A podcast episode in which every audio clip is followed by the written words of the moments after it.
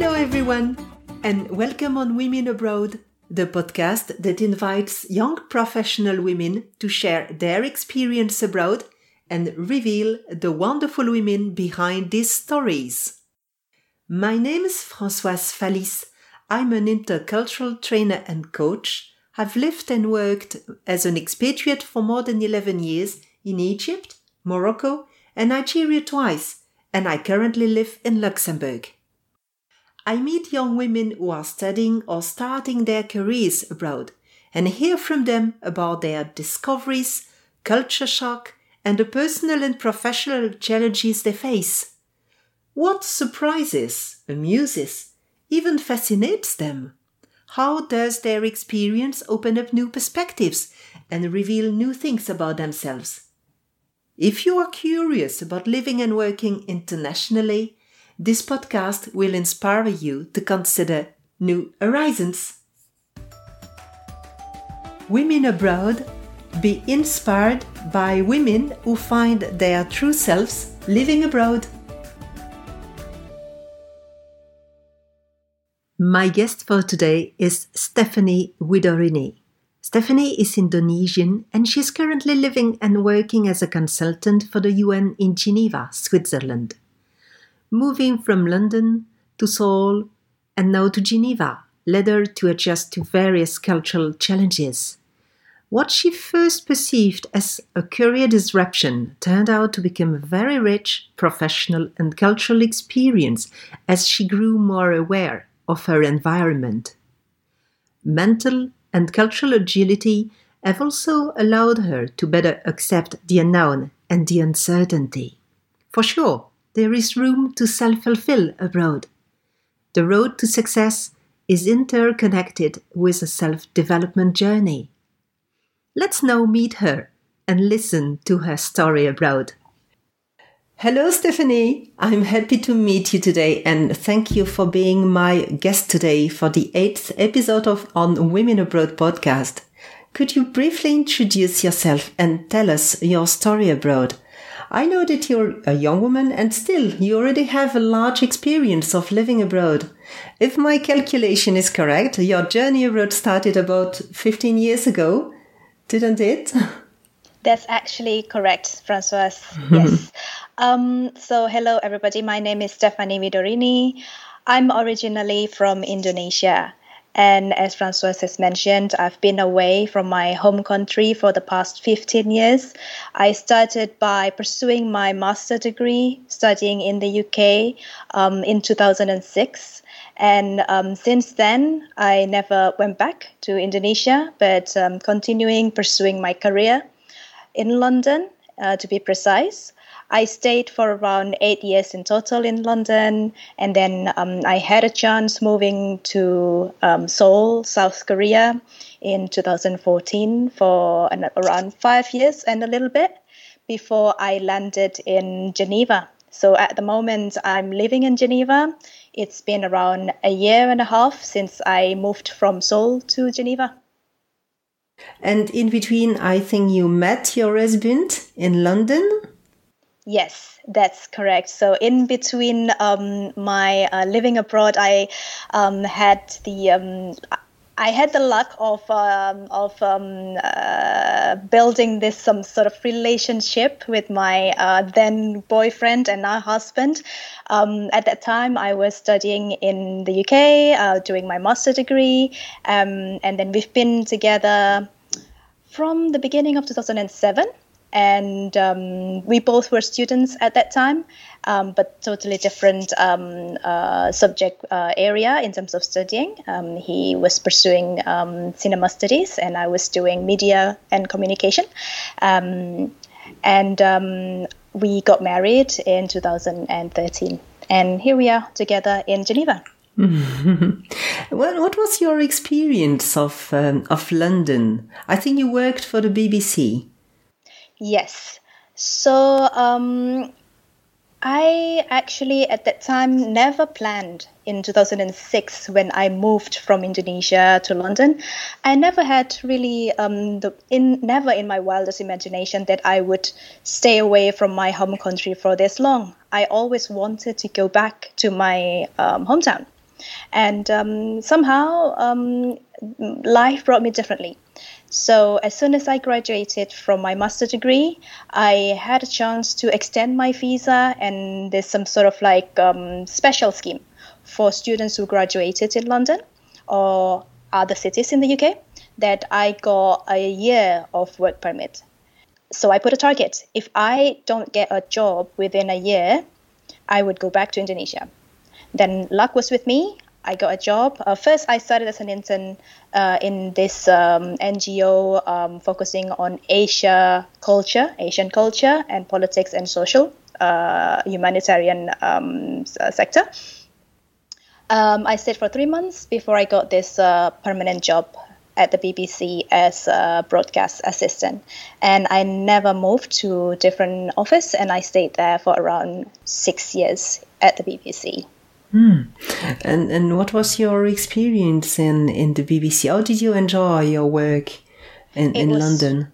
It was really lovely. So um, I think I was really really lucky to get this opportunity and um, at that time um, the uh, supervisor really trusted me and um, they and the supervisor and the whole team actually they were amazing group of people they um, educated me of, of, of what I was supposed to do, and um, I was surrounded by really um, talented dynamic uh, professional people in their job. Um, and i had also opportunity to meet with people from different culture from different nationalities because i used to work um, in the world service uh, bbc global news world service. So they have more than 30 languages. So there are people from you know african region from different parts of asia from european countries as well as um, the americas so it was really such a uh, precious uh, first experience of me having the first professional job abroad.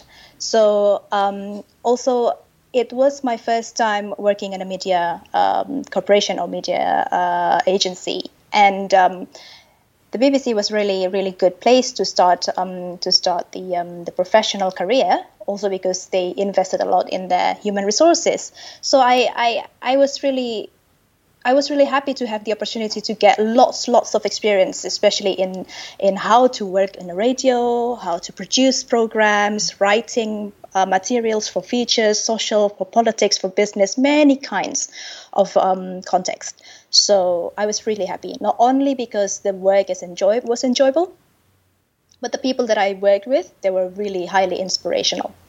And then suddenly came the project to go to Seoul this was a, some sort of disruption. well, or, or did it come? yeah, yeah. So it was not. It was not the um, uh, the the the happiest moment of my life at that time. Although later on, I I I had to I had to really to be really grateful that this happened. So what happened was. Um, during my during my tenure in the BBC, I changed um, to different um, roles from one department to a different department, from uh, Indonesian department to Asian department to learning English uh, department, and um, at the end of my um, my work there, uh, basically I was already permanent, and I was I was promoted to be a producer from um, uh, different roles as a broadcast assistant broadcast and online assistant. Um, it was because um, my husband uh, got a job in Seoul, in South Korea, and he asked me, "Okay, uh, I just I got a job. Um, shall we move to South Korea, a place that I never had an idea of?" and a place that I was not interested to move to at all. what was your idea about about South Korea when you first talked about it? I had no clue actually. I never, I had never, I mean, of course, uh, other than Korean culture and Korean drama, it was already very popular then. Also, at the beginning of my uh, university time in like 2001, 2002, it was already very popular then. But other than that, I had no, I have no clue. I had no clue about what the country may offer, what kind of opportunities that I may get, you know, what kind of people that I may I might have met.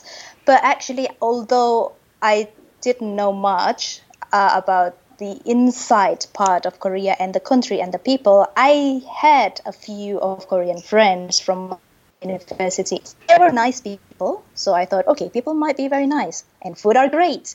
But one thing that I was really in doubt about is my career because I was pretty settled in the UK in one of the biggest media corporation in the world. Didn't they have any branch in Seoul? Didn't BBC, I mean? At that time, uh, really good question. At that time, actually, they were planning to open um, an office or um, or um, what is it called? The um, uh, station in Korea. Uh, they only had correspondents at that time. Normally, the BBC places a correspondent in different region, in different countries, depending on the importance of the um, the, the ge- uh, geopolitics. But at that time, it was not there yet, although the plan was already there. So I couldn't apply for a job at the BBC because it was not yet open. Also, because if they open a, a, a local office, they would um, recruit locals who speak the language. Why? Because they will gather news also from the local environment, which I didn't speak at all. So it was pretty hard for me. Um, also because I, meaning that I had to sacrifice what I had. Sacrifice. That's a, well. That's yeah. the strong word. this was your feeling at the time. Oh yes, absolutely. and um, revolted. yeah, and I talked with my husband, like, okay, what what am I supposed to do? I'm happy where I am now, and what do you expect me to do? And then he said, why don't you try to look for another opportunity? Maybe there's something else that you, you get there, something that may offer you better or that you that makes you happier than here. And then I thought, what makes me happier than working in such an amazing place where I am now? But of course, I have to. I really have to be logical. I mean, that's impossible to live separately from from from your spouse, obviously. So I gave it a try, and I gave it a thought. Okay, um, before I started my work at the BBC, I always thought, hmm, development sector might be an, an interesting place to work at or to pursue my career in the future. So I started looking for opportunity, and it was not easy at all. What were the first cultural challenges you had to face when you arrived in, in Seoul? Cultural challenges. Um, there's a huge cultural challenges. Actually, you're right. Um, the people in Korea they have a some certain custom, and um, which is absolutely foreign for me or for people who have never really stepped their foot to the country. People are very much hierarchical, um, all about age, all about the seniority, and men in in how can I say on on um on a daily life normally men is above women. So you have to respect men. You have to respect the elderly. Um, that's also shown in their language. The way you speak with the same age as the same age as you is different from when you speak with the elderly or in a formal language. Same as when I was in the work environment. Um, I had to learn how to be aware of my surrounding and how to address certain people and even up to the point where who should I report to or who should I refer to about something new before reporting to others. So, would it be my supervisor? Would it be my colleagues? Would it be the partner of, of, of the institution? Depending on the context. So it's it was pretty complicated. It was a learning process. Mm-hmm. Mm-hmm. Mm-hmm. With many trials and errors, I assume. Absolutely. I never got used to this until I think the first year and a half of my uh, life in Korea. And it was really tough. It was really tough. But, um, and also the fact that the key of uh, living successfully in Korea, I think, is that you must have uh, a high high level or alert of awareness. So you must be able to read your surrounding, you to read the environment, to read the context where you see something. Okay, there were a lot of yeah, well non-verbal messages said in the context. Absolutely. Yes. Absolutely. Unspoken yes. elements. unspoken message and rules that you must know, that you must have learned by yourself throughout, and you have to implement it on the daily life. Indeed, yes, absolutely. And you said that it took you about one year and a half to feel comfortable in in the country in in this sense that you could better read these unspoken messages. Yes, um, luckily at that time um, I was already I was already um, working. So as soon as I moved to Korea, uh, I started working. I think two weeks after I landed because I secured a position before I moved, um, which was also such a luck because not there was not so many foreigners uh, managed to get a job in Korea because they prefer to have someone locals, and and they were open to employ someone who spoke English and not Korean. Only English, no Korean. At that yes, that's why I was saying it was really it's really lucky for me. It was it was such an opportunity most of the time because because there are not so many like international organization in Korea, like say I don't know um, New York or in uh, Geneva or even um, Hong Kong you know, there are so many expats, so many foreigners who actually maybe in Hong Kong not so many foreigners speak the Cantonese language, but in in Korea not so not so many companies, not so many organizations that are naturally um, international or have international context. So yeah, it was it was it was I think a miracle for me, and luckily um, I didn't have to um, deal um, mostly with Koreans that required me to speak Korean. So lots of my work um, involved um, foreign um, clients or partners uh, based in other countries in Asia, and the main language we used was English. Um, and when I transitioned, when I tried to learn the context, the culture, the custom of a, both professional as well as daily life, my colleagues um, were very helpful. My Korean, some of my Korean colleagues, because lots of my colleagues were also foreigners from the US, from Europe, from the UK. So the Korean colleagues were very, very much open to really, um, uh, how can I say, not really teach, but share their thoughts, their uh, way of living with us. And that's how we learn and we understand which is not always easy, even for a, South Korean or for everyone from one's culture to put himself, herself into perspective and be able to to take a distance and explain his or her own, own culture to you. That was that was quite great, very very kind from them. Absolutely, yes, indeed. indeed. And and what did you do yourself to to adjust to understand this particular environment? Were there particular activities you made to help you integrate faster? So, um, actually, to immerse into the Korean living um, and to get to know Koreans in general, it was it was not that difficult. They were very open to you know open to make friends with foreigners. They were happy to open up and uh, be acquaintance with us. Um, maybe uh, there are some people who don't feel comfortable to speak english. Those people are they, they were they were curious um, to have friends um, with people from outside the country but they were shy but the majority of my friends, they were very flexible, and um, they were not they were not uh, uh, close-minded people. They were very open, and um, by the fact that I actually know these Koreans and they brought me to their community, and that's how I learned more. And um, in my office as well, I um, I got to know lots of Koreans uh, from different institutions. So it's more of a partner organization or partner institutions.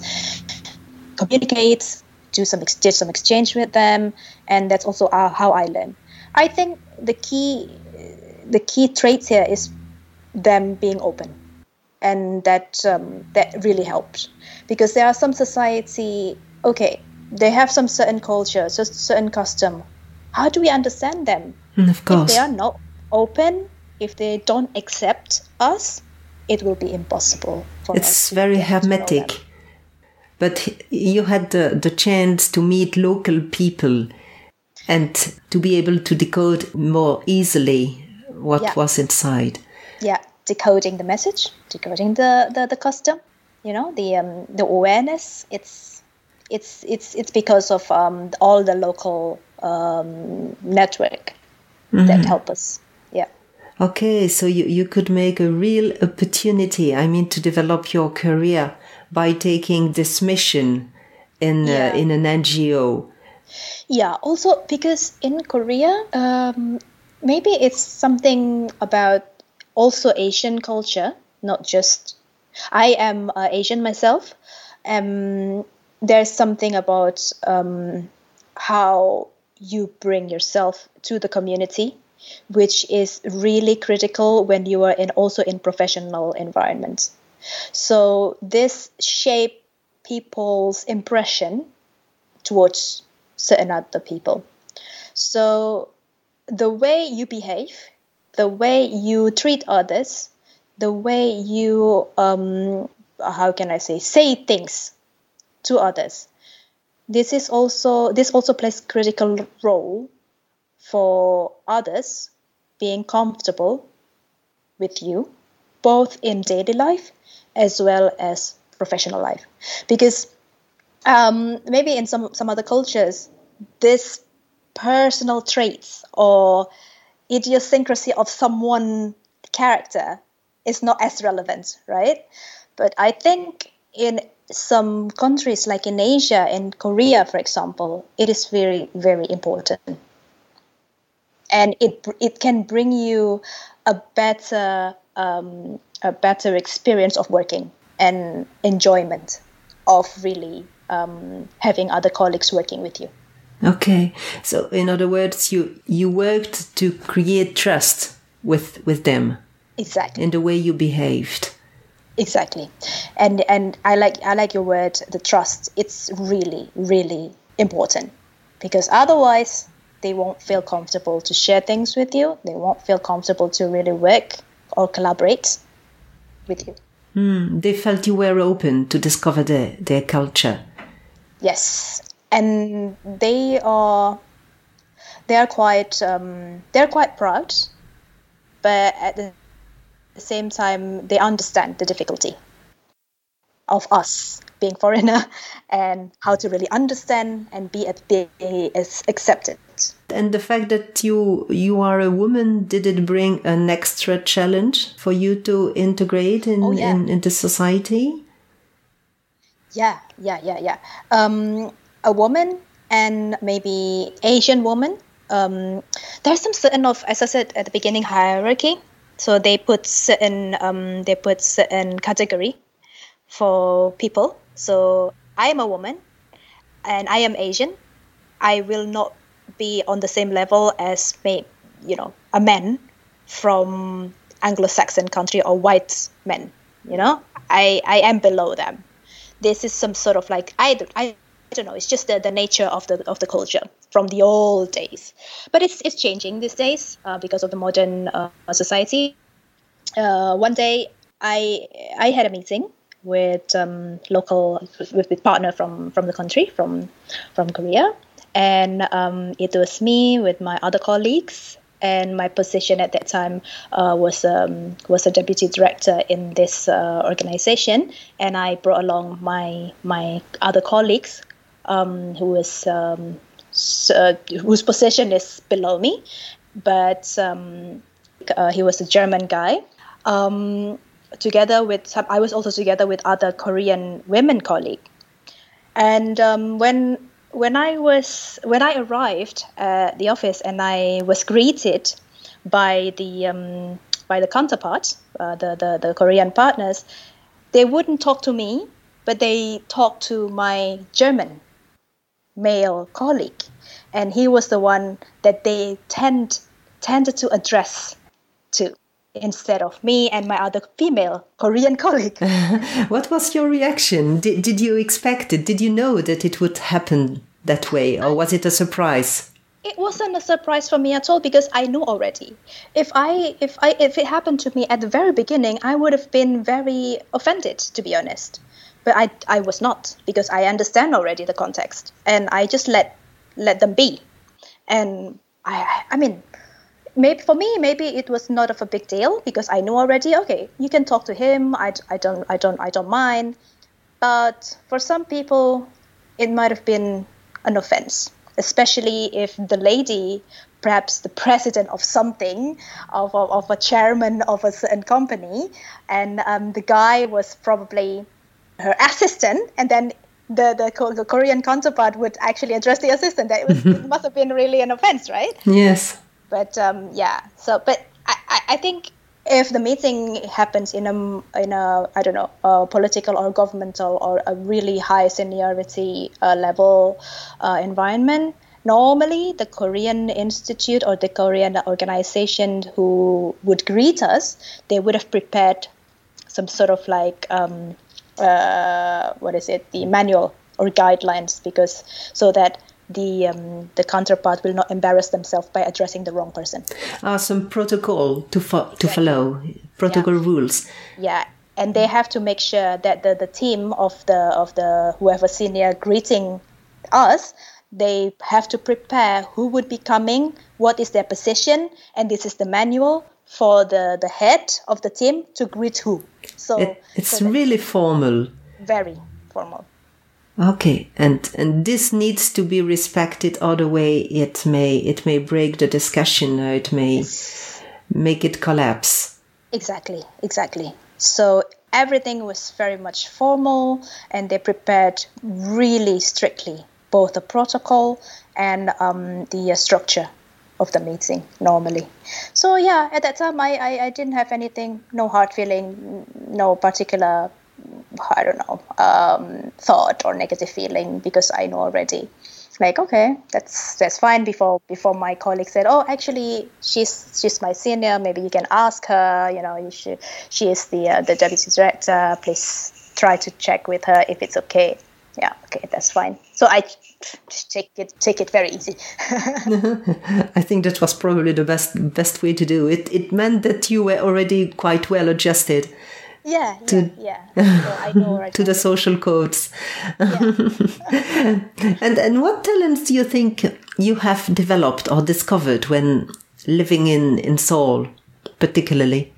In Seoul, um, other than um, uh, I think other than the culture, trying to understand working with so many different cultures, uh, including Korean and other Asian countries. Different country have different um, custom, the way they address and the way they behave among each other. So that's one great um, experience that one might not get from the school, right? And only by experience, by um, really meeting people and how to, I mean, to get to know them in person, that's how we learn. Also, the fact that it was my first time working in a development sector, um, it brought me lots of knowledge insights into the sector. So it was really good opportunity. I, I really don't I don't regret it because I continue working in development sector until now. So and probably also developed uh, leadership skills.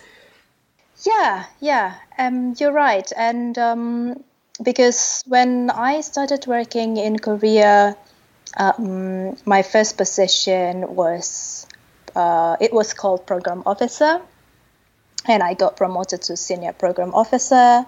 And um, the last position that I got was deputy director of program, and um, I I um, I had the I had the opportunity to lead a team of I think not big, uh, of I think eight people, and uh, some of them senior program officer as well as program officer, um, as well as interns. So the leadership skills that I got, I never did any training in terms of leadership, but from my day-to-day work and to really um, liaise with my colleagues um, it gave me lots of uh, insights and experience on how to best address them, how to really deal with people who don't want to really uh, do their work, how to deal with people who actually um, have issues with the others,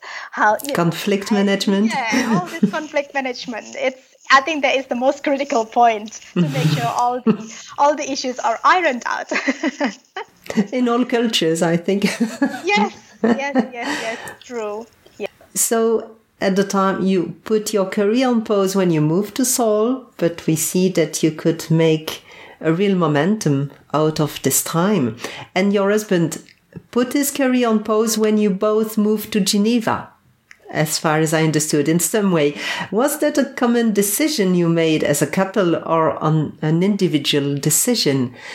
Yeah, it was um, shared decision um, because while we were in Seoul, both of us tried to reflect if that would be the last place we would settle, you know? And the answer is no. Why? Because we didn't speak the language. None of us had a clue of what the others say on a daily basis among the Koreans, and it's impossible not being able to speak the language if you live in the country. Also, to run errands, to do administrative work, dealing with tax, uh, health, etc., etc.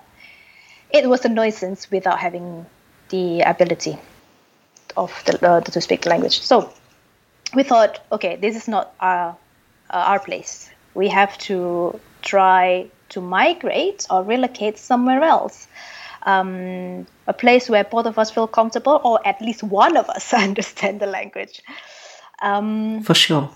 Yeah, and so we, we didn't, you know, like we didn't have um, really strong uh, feeling on any countries in particular because both of us thought at the beginning we try not to live in one one of the other countries or each other's countries because I'm from Indonesia, my husband is Italian, and so it means we try not to live in Indonesia or in Italy so that we feel more neutral space for both of us. And so we thought, why don't we? Why don't both of us try uh, to look for a job, apply for a, uh, a, for a position anywhere one feels uh, comfortable, both in terms of language and you know uh, a country and the job itself. Whoever gets the job first, the other will follow. So at that time, I um, I landed this job um, at this uh, UN Environment Program and based in Geneva, and so we had a discussion, and my husband said, "All right, so this time it's your turn to navigate further." Um, That's quite fair. Yes, yes, it is very fair of him, and I feel grateful for that because it means I will have the opportunity, uh, what I want, and I will do in terms of my career. But then I thought, what what happened with you? I asked, and then he went, um, it's not a problem because while in uh, Switzerland, um, he could try to build the connection, build the network. Also, because in Switzerland um, we speak three different languages: Italian, German, and French. I could understand um, a, a, little bit of French, and he speaks, of course, Italian. So we can just roll the dice and go back to his country. That's the in the in, in if if something if things don't go as we wish. So here we are in Geneva actually my husband um, he is uh, he's got his own project. He's running his own publishing uh, independent company. So he's basically it's not that he's unemployed but he's doing his job that can be done at home. As an entrepreneur. So, which perfect. Yeah so it's perfect for him while he's trying to build in the, the connection. So yeah i was very happy. Um, this is also among my um, dream job that i got a chance to work um, with the UN system and to get to know how it is um, here in, in Geneva, which is full of uh, international organization. So yeah, I'm, I'm very happy where I am now. Uh, yeah, again, um, new environment, new um, uh, tasks, uh, roles, responsibility, and new sets. Um, the only the only thing that I felt um, okay, I can accept that it's not as it's not as uh, good as I would uh, like to because the previous job my position was already deputy director and if if I move to another job means that the, the, the, it should be going up or at least the same level but it's not. But I thought why not? Let's just give it a go so I'm I'm consulting at the moment. It's nothing nothing like the director or deputy director, but it it enriched me with so many different new things. You're developing different different skill competencies. Set. Yes, skill set. Totally, skill ah. set, new new new competencies, and again, once again, with such a dynamic, multicultural environment as well.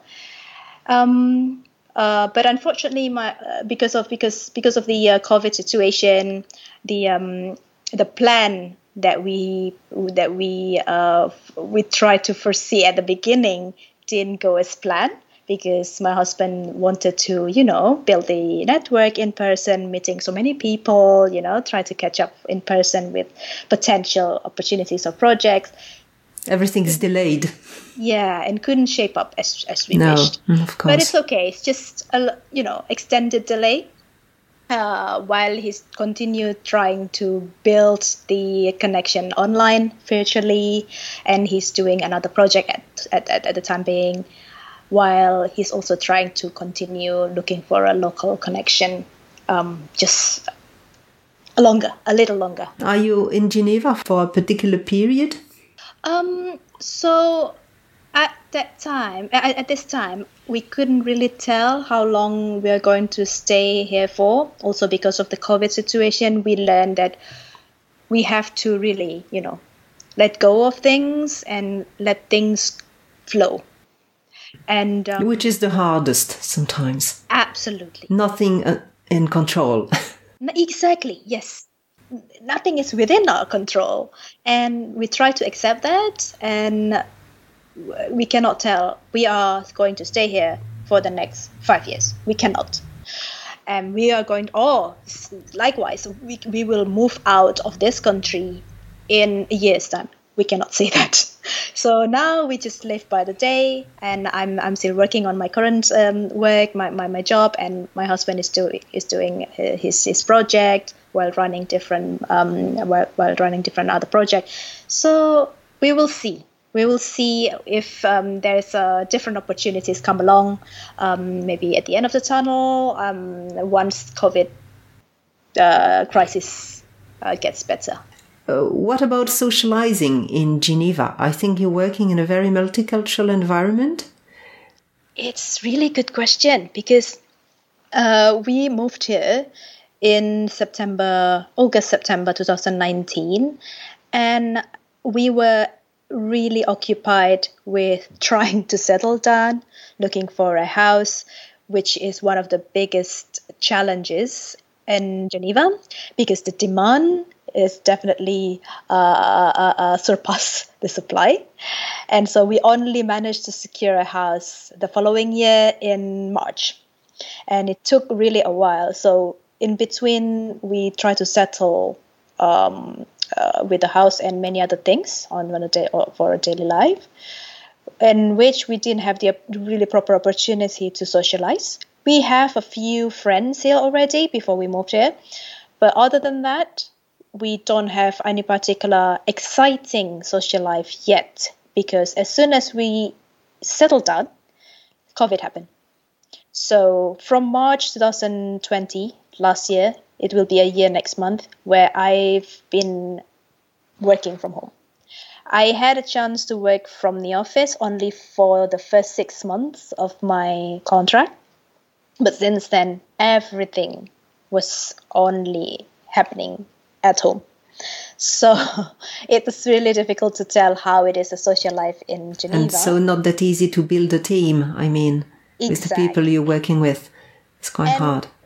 I was, I mean, I must say that maybe the the the, um, the nature of UN work is not very much virtual based. It's not really it's not really made for virtual based. So all of us really had to adjust to the new way of living, to the new way of work. So all of us have to learn together, try to embrace and try to f- uh, figure what would be the best the best way to build a teamwork and how do we how do we really collaborate virtually.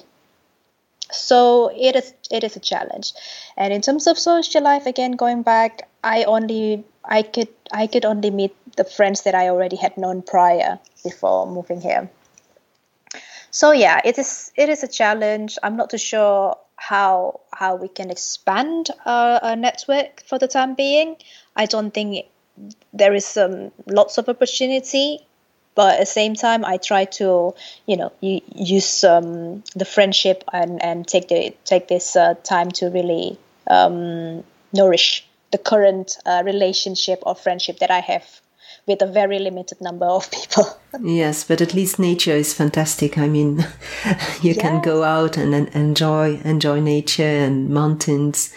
Yes yes that's true. So that's one thing that okay we were the one one one key point why we decided to move to switzerland and we agreed to move here was that because it's in the middle of europe that will be really really easy to really uh, travel around europe drive here drive there. But hey the um, covid doesn't allow us to go out of the country that that much. But within switzerland itself you're right francoise it is really beautiful. So we we we did we did travel for a little bit uh, we visited different cities, different towns, very beautiful, and it was marvelous. And how do you perceive Swiss people so far? Um, I think it depends on which area of Switzerland you go to. I still have to visit the Italian area, the Italian spoken, um, but the German and the French are pretty different. I think they are quite straightforward the, the similar traits they are very much direct and straightforward which is totally different from what i've experienced both in the uk and in korea. People in the uk they're very uh, polite and they don't they are they don't tend to speak their their their their, their, their mind uh, abruptly or more straightforward less straightforward i mean than you know the rest of europe. Same as in the, in the korean society they really care about what others feel and think of what they say. So both the UK uh, and Korea are totally opposite from what I experienced in Switzerland. People are more direct and straightforward and to the point. yeah. And um, I think also here people do not like to uh, touch on a, a private matter uh, or personal conversation. So they keep it uh, on a more generic level unless you are good friends of theirs. Yeah, interesting. interesting. Yeah. yeah, yeah. And and where do you feel home? I still feel that my home is Indonesia because until now, the majority of my life, which is 23 years, um, I spent in Indonesia. So it's fair to say that for now, my home is still Indonesia. And I would always say that, oh, it's been uh, more than two years that I didn't go home, which is Indonesia. Yes. Do you feel homesick sometimes? Normally, I didn't until COVID because I always try to go home at least once a year.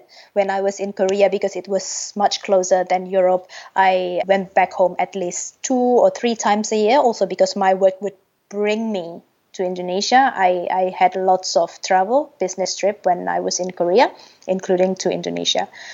But now, since 2018, December 2018, um, I never got a chance to go home and that's why I've been feeling homesick for the homesick for the past uh, few months.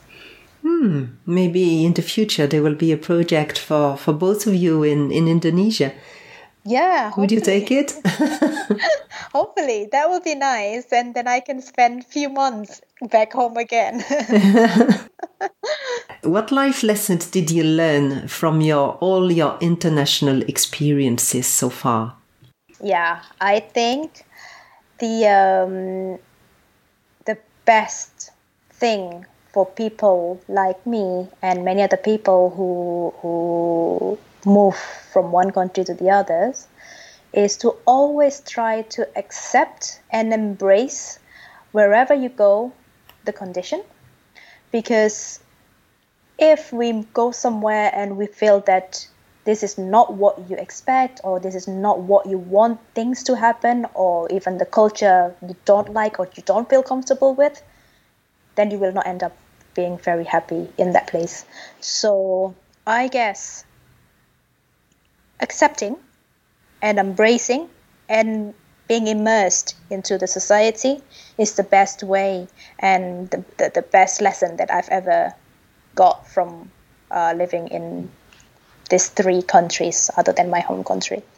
Because only then you can start enjoying your life there. So, in some way, swim and follow the current of, Absolutely.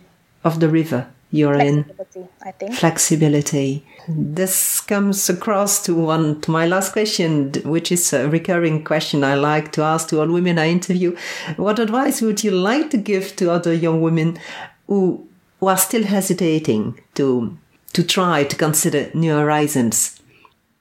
Don't be afraid. don't be don't hesitate to actually try something new because everything will come into place. Just be confident and do your best. Um, the opportunity, when the opportunity is there, you will take it and you will succeed if you try your best and just be yourself and be flexible. I think that's that's my only Oh, very insightful advice. I don't know. I still have to learn so much. I can't say that I know everything, but of course, I, I I've experienced this, and that's only based off my personal life. So this is what I can share. Thank you very much for your really insightful and fascinating path you shared with us. I hope so. I hope. For sure, if you had to sum up all the talents and competencies you you've learned so far, I'm sure the list would be quite long. Well, actually, to be honest, sometimes I don't reflect to myself. I don't reflect myself because, oh, what have I done so far? I always like I question myself. What have I done so far? Okay, did I do that? Did I do that? I don't know. Probably you'd be amazed. I still want to do much more, you know, like I still need to do much more, but hey, one can only do one thing at a time. yes, definitely. Thank you very much, Stephanie, for your time, and I'm sure it can be really inspiring to other women. Thank you very much for the opportunity. Thank you for following us in this episode.